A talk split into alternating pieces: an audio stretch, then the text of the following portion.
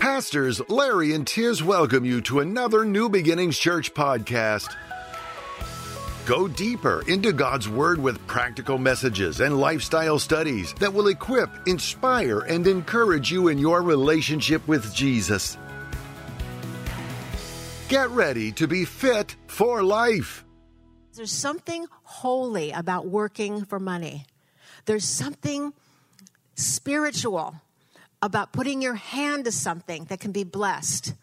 The curse is when we take a handout only, which is another spirit that I think has been released in America today. People are more than willing to not put their hand to something, they're willing to just sit and receive.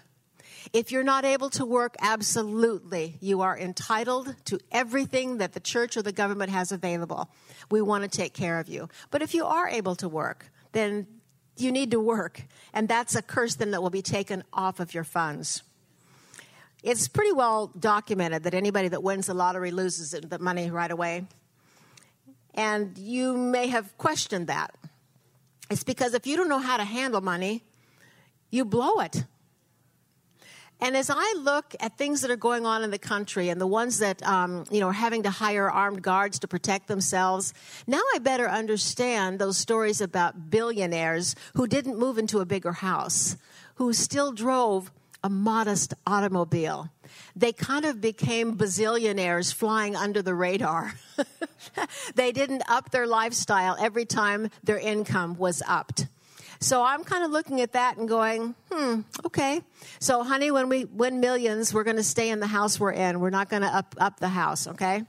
So just realize that when blessings do come your way, take a look at it and say, Am I supposed to enjoy this? Because God doesn't want us to be cheap. He doesn't want us to, to be frugal and, you know, just tied down. But say, Do I up my life, lifestyle or do I stay where I am in my lifestyle because I'm comfortable?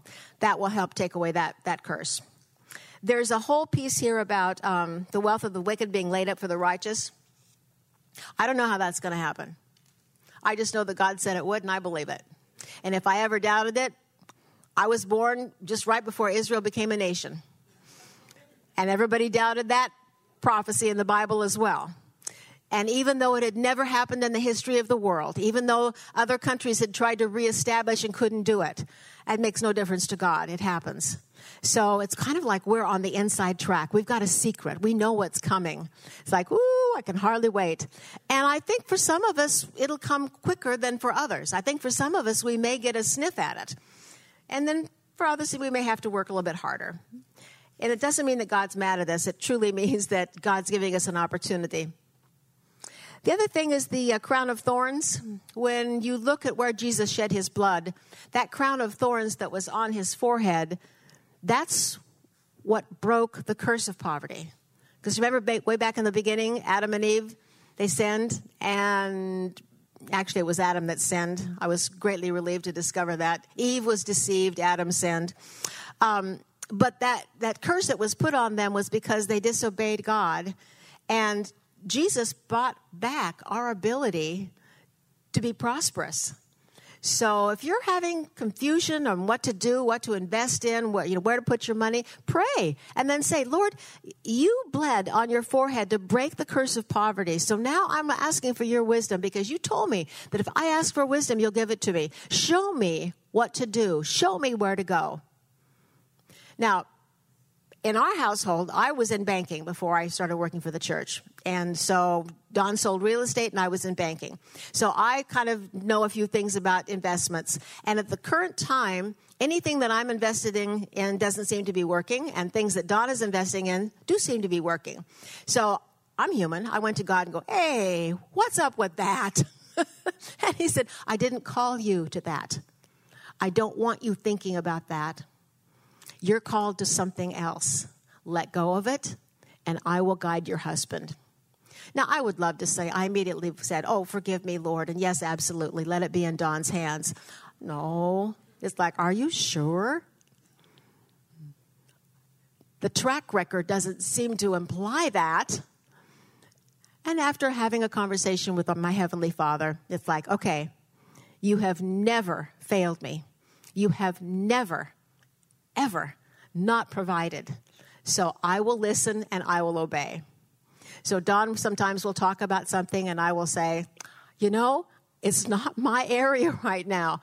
I trust God to tell you what to do. And I mean that. I didn't mean it in the beginning, but I mean it now. And I've meant it for a while now, and it works. So I'll just share that with you so that you can kind of understand. Maybe in your family, there's somebody that you've always leaned on for investment advice. And God is saying, hey, I'm going to give you the secrets of the kingdom. I'm going to tell you what to do. I'm going to give you wisdom. So stop and listen and get educated. It doesn't mean you don't have to understand it. Get educated, but then pray and see what I tell you to do. That will also help break the curse of poverty.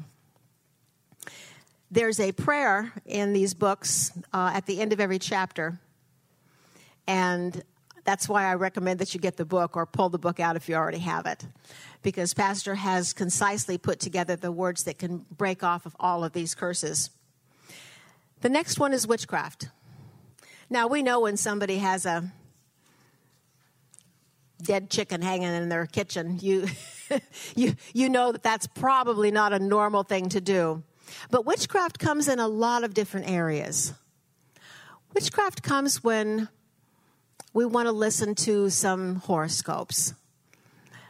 Witchcraft comes when somebody is playing with tarot cards or a Ouija board or something that you know seems kind of benign but it's not for us. I can remember uh, when I was in college, Ouija boards were just really, really fashionable. And I came home and was talking to my dad about it. And he said, Yeah, th- those have been around for a long time, but they don't work for me. I said, They don't work for you? And he said, No, uh-uh, no. i I sat down at them and they, they don't work for me at all. It's like, well, how can that be? He said, Well, God told me I, I was his child and that those things wouldn't work for me. Now, my dad could have said, Ouija boards, get away from those Ouija boards. Those are the devil, demonic, shame on you. No. My dad was really intelligent in dealing with me. He gave me his life experience that he was a child of God, so the Ouija board wouldn't work for him, knowing that I would listen and go, Ooh, I'm a child of God, so it probably won't work for me, so I'm not, I'm not going to do it. My dad was also really, really good when I was not living the godly lifestyle. I had been raised a Christian and I took a cul de sac. And while I was on that cul de sac doing my own thing, my dad never condemned me.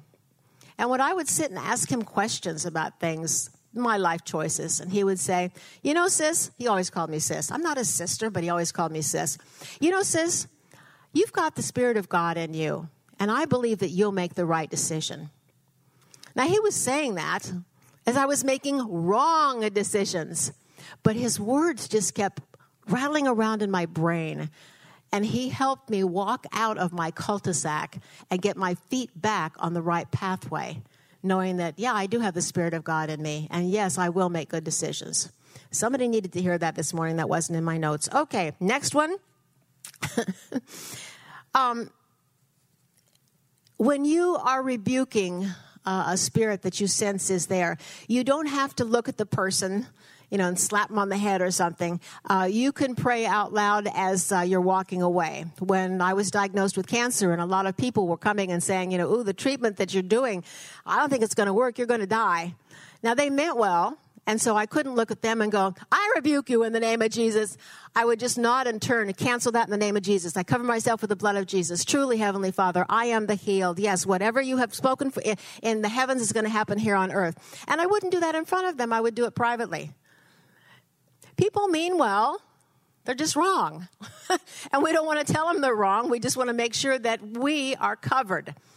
So watch the words that are around you. And then when you're getting rid of something, um, there's kind of a stigma around binding. And rather than have anybody be goofed up with binding, you can say, I chain, gag, and muzzle that spirit of division and send it to the pit of hell. Chain, gag, and muzzle. And in its place, I speak the spirit of adoption to be fully functioning in my life and the life of my family. Those are things you can do. If you don't have any kind of um, feelings around the binding thing, then, you know, continue on. But just chain, gag, and muzzle and send it to the pit. But then you also have to replace it. So I pay close attention to whatever spirit uh, whether it be witchcraft or something else that God has identified that's operating in someone's life. And then I make sure that when I refill that area, that I fill it with something that is equal the spirit of adoption, the spirit of peace, the spirit of joy, whatever it is. So you're going to chain, gag, and muzzle. We rebuke the things that are coming, but we also have to do it in the right order, in the right way. Prophecy in the church. There are and Pastor Lydia, I think, talk, taught this last week. There's the office of, of the prophetic, and that's an individual that God has called, and um, whether they're good or bad, they still have that office, and they will walk in, in prophecy. And then there's the gift of prophecy, and Pastor Larry certainly has that. And he will see things and you know tell you about them. And then there's a time when God will use you because someone needs to hear a word from Him. It's the same thing with um, praying for healing for somebody. If you pray for healing from somebody and they get healed, it does not mean you have the gift of healing or that you're called to the office of being a healer. It means that at that point in time, God needed someone to speak out loud the words that were necessary in order for that individual to be healed. So stay real humble until someone comes and tells you, I think you have the gift of healing. Because prophecy is not designed to go, don't do that. Prophecy, biblically, is designed to reaffirm what you have held in your heart. So it could be that you did pray for someone and they did get healed. And you're holding that, just like the Bible says, Mary pondered all those things in her heart. You're pondering it. And then all of a sudden, someone says to you, I think you have the gift of prophecy. And then some Sunday, Pastor Larry calls you out and says, I see a gift of prophecy on you, and I see a gift of healing. And then that is again confirming. So prophetic words come as a confirmation. The other time when prophecies are given is when you get a word of knowledge. And um, for those of you that operate in that particular gift, um, it almost like you feel like your heart's going to jump out of your chest if you don't go say something. And it's not associated with joy or with anger, none of that. It's associated with God's given you a message and He wants you to say it. So, as privately as possible and as gently as possible, you go and share. And if someone gives you a prophetic word, do not take it in.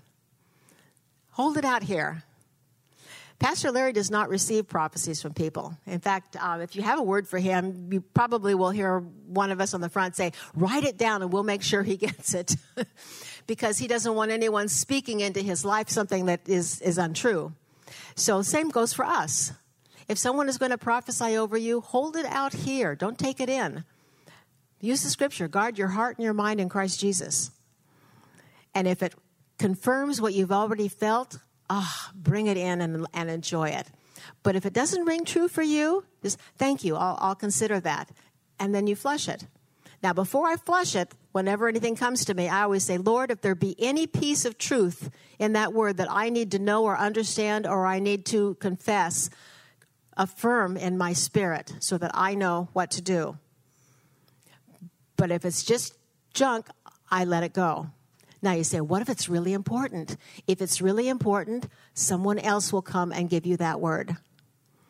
So that's how you can figure out, okay, where am I? What's going on? And for those of us who like to encourage, a lot of times we may give you an encouraging word. And that's not necessarily from the Lord, but it's just meant to make you feel a little bit better. You can take those. If I tell you that you're genius and you're gorgeous, just take them, shove them right into your heart and your spirit, and enjoy it. but if it's something that causes you to kind of suck air, don't, don't receive it.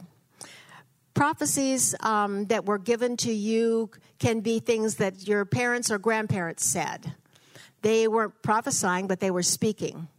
So you can go back and ask God to reveal. And He doesn't reveal the whole thing all at once, it's just too much to handle. But He will reveal certain pieces of it and say, Father, they were doing the best they could with what they had to work with, but I don't receive that word into my spirit or my life. I chain, gag, and muzzle it and send it to the pit. And in its place, Father, I speak, and then whatever it is that you're repairing. You may need to do that more than once. After you've chain gagged and muzzled it, it's gone. But you may need to continue speaking what it is you're believing for so that your spirit man can be strong and you know that it's okay. I didn't have too many people speaking negative to me when I was growing up. But when I went through an exercise in, one of our freedom weekends about words that were spoken, God did bring a couple of them. And it was amazing to me that those words were still attached to emotions in my memory. And that was the key to say, let that go. Forgive and let it go. Fill yourself up. I, I have kind of a philosophy of life, and it sounds strange. And if it's not your philosophy, you know, don't worry about it. But it's like I am probably 15 feet tall in the spirit realm, not because I'm bigger or better than anybody. It's just my assignment. And then when you talk to me, I'm I'm right here, but I'm not buying into everything that you're saying, which means if someone is mad at me, it doesn't affect me. If someone is correcting me, I take the correction and I work on it. But I don't I don't fight my battles on this level. That this this is the unearthly level. And I can honestly say that it sometimes, you know, I'm in a room and I have that sense that I need to kind of puff myself up into the, the other realm and I'll run into another person, spirit person who's up there as well. and it's like, okay, I'm going to connect here because we're, something is going on in the spirit realm and God has called me to this. If you, if you operate like that, let me know because I would be kind of fun to, to, to know that someone else feels that way. But it's a way of protecting yourself. You, you don't take in everything that comes. You don't assume that everybody's out to get you. You don't react to everything that is, is unusual because that's a curse that will block your blessing. You guard your heart and your mind in Christ Jesus. And you and you you don't open yourself up to people who are coming at you. You don't have to receive that, but you walk in love and grace. You operate as a child of God. You operate as someone who's blessed so that you don't have to fight the battles because they, they aren't your battles.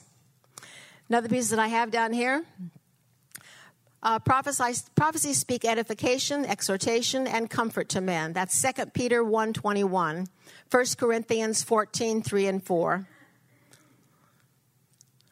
There's a, and it's not in Pastor's book, but um, he has preached on it after he wrote the book.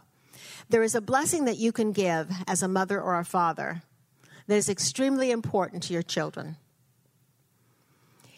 You don't even have to say the things that are operating in their life.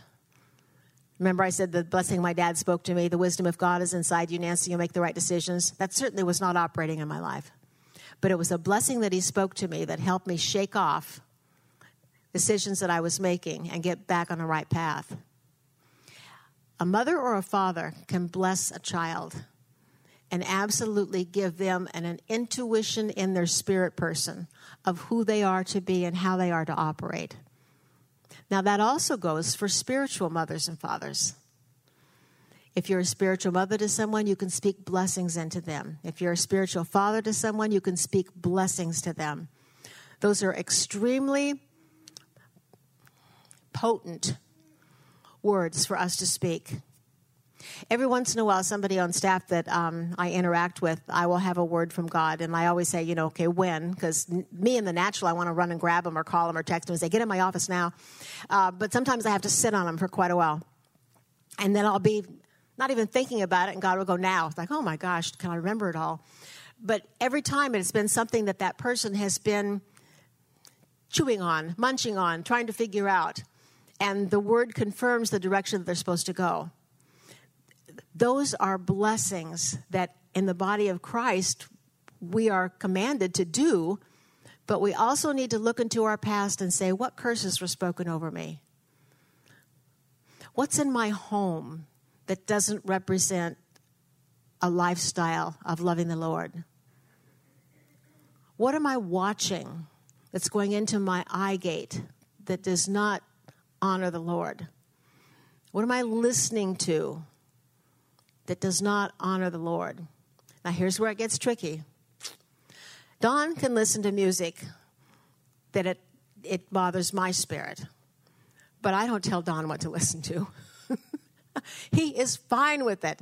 He likes the beat. I listen to music and it brings back memories of what I was doing in that cul de sac. Uh, yeah. And I don't want to go there. So, Don honors my need. And when I get in the car to go somewhere with him, he'll turn off his radio. I have a station that I happen to enjoy. Oftentimes, he'll flip that one on so that we have music that I enjoy. I honor him by not telling him, turn that devil music off, because it's not my job. and he honors me by not putting it on so that I don't have to listen to it. You see, it's sometimes like the closer we get to God, the more judgmental we get to the brothers and sisters around us. And that's a curse too. Judge not, lest you be judged. So back off and realize it's not your job to tell them what to do, and then pray. Anytime that Pastors Larry and Tiz, because I always say, if they have the right information, they make great decisions. But if they've gotten some hinky information somewhere, their decisions may be a little bit off. I learned from a ministry in Bogota, Colombia. I don't go to Pastor Ortiz, not that they would, would let me anyway, and tell them what they're doing wrong. But as soon as I see something that is like, I'm not sure this is right, I don't say anything to anybody. I go to my prayer closet. And I take total control of the atmosphere around this ministry and around Pastors and Tiz. And I pray. And I stand before God. I have never, never prayed that they haven't come back and changed their mind. That works. So if you're in a relationship, a committed relationship, it's two people that agree to be committed to each other. then if you see something wonky going on in his life, then you go to your prayer closet and pray. You pray for the atmosphere around him to support life. You pray that God will bring godly men around him to speak into his life. You pray that he will get wisdom from above that's far beyond whatever man could talk. And you continue speaking that and saying that. Now here's the other problem, women. Ooh, when they come to you and, and say it, you can't go, oh, I told you so. you have to just go, thank you. Yeah, I, I think you're right. That's, that's a good cause. And again, that's self control. That's, that's a fruit of the Spirit, having self control to where you don't operate icky. Yeah, I have a sign in my office that says, uh, my favorite verses in the Bible is Neiman Marcus 1 1, and there is no Neiman Marcus. Neiman Marcus 1 1 is don't be icky, and that's in my office. The last one here is harming the innocent. Probably again, everybody in this room says, you know, well, that's not me. And it's true. Very, very seldom do we harm the innocent. We're not beating our kids. Um, we're not out killing people or beating animals. But harming the innocent is something that we need to pay attention to for our culture. And God may ask you to march somewhere, or He may ask you to pray somewhere or he may ask you to privately have a prayer visual for something that's going on in our country. And specifically, I'm, I'm referring to abortion. If you've had an abortion, there is freedom and forgiveness, and all you do is confess that and you receive the freedom that Jesus Christ paid the price for us to have. If you're feeling any condemnation, that's not from God, that's from the devil. So when that comes, you send it back to the pit when I have done something and I've prayed for forgiveness and all of a sudden it rattles through my brain again out loud, I go, Father, thank you so much that you paid the price with Jesus Christ's blood for me to be forgiven and whole. I praise you, Father, that I'm protected. And I say this out loud, and pretty soon Satan quits bringing that to my mind because it's like, darn, she doesn't buy into it. She starts praising God again. Now, don't go there. Don't, don't talk about that. So just realize guilt is not from God. I have one lady friend, um, she was praying and confessing something, and she said, all of a sudden, God said to her, What in the world are you talking about? And Joni repeated what she was feeling bad about, and God said, You confess that as sin. That's already forgiven. I don't even know what you're talking about, so quit bringing it up. I thought, what a sweet experience. Once we confess it as sin, and once we cover it with the blood of Jesus, it is gone. It's no more operating in our lives. It's like God looks at us with glasses that have the blood of Jesus on it. And so when he looks at Charles, he sees Charles the way God created Charles to be. He doesn't see any of his mistakes, his shortcomings, anything that he said or done, nothing. He sees Charles as a man of God, operating in the full gifts of God. Now, that doesn't mean Charles living that lifestyle. Doesn't mean I'm living that lifestyle, but it means that that's how God sees us, and that's why we don't get hit with a lightning bolt when we talk to God. If He really saw what was going on with me, I may have some fireballs coming down. but He sees us through the blood of Jesus so that we are perfect. That's why we can say, I run boldly into your throne room, Heavenly Father, today. Thank you. Thank you for the blood of Jesus. Thank you that I can have relationship with you. And sometimes when I'm praying, it's like, I don't know why you wanted relationship. Doesn't seem like I'm adding, adding much at all to what you're doing, but thank you. Thank you. I appreciate it. So, harming the innocent is important. And again, that's probably not anything that anybody in this room or listening to the podcast is doing. but we need to be mindful of what our nation is doing. There are areas also besides abortion where um, you can get connected with certain ministries that are involved with um, their nonprofits, you know, with helping uh, with you know women that are abused. Um, we support a shelter, and obviously we don't talk about it because if you're in a shelter, you don't want anyone to know. Uh, so financially, there's a shelter, and unfortunately, the beds aren't uh, always open and available. But um, we we do support that shelter so that women have a place to go. Um, we also have so many feeding programs around the world, and not just you know in Israel, but a number of places around the world where we take care of children. The Jewish culture honors life. We fight to stay alive. We fight to keep people alive. We we fight to protect life. The Antichrist culture they worship death. Um, that's why they have the idea that if you die uh, doing something to kill people, that you will have all these virgins up in heaven. They, they worship death. The story that rocked my world and brought it back home was the lady um, in Israel. Um, she, her, her son, her soldier son, had, had been wounded. And in Israel, B'nai Zion Hospital, they treat everyone. And so they brought him to B'nai Zion Hospital, which has the Jews that are there, being the doctors and nurses, and they nursed him back to health.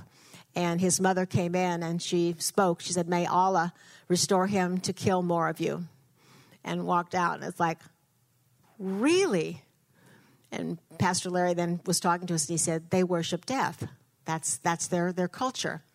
So for her to have a son that was brought back and healed meant that he could kill more Jews.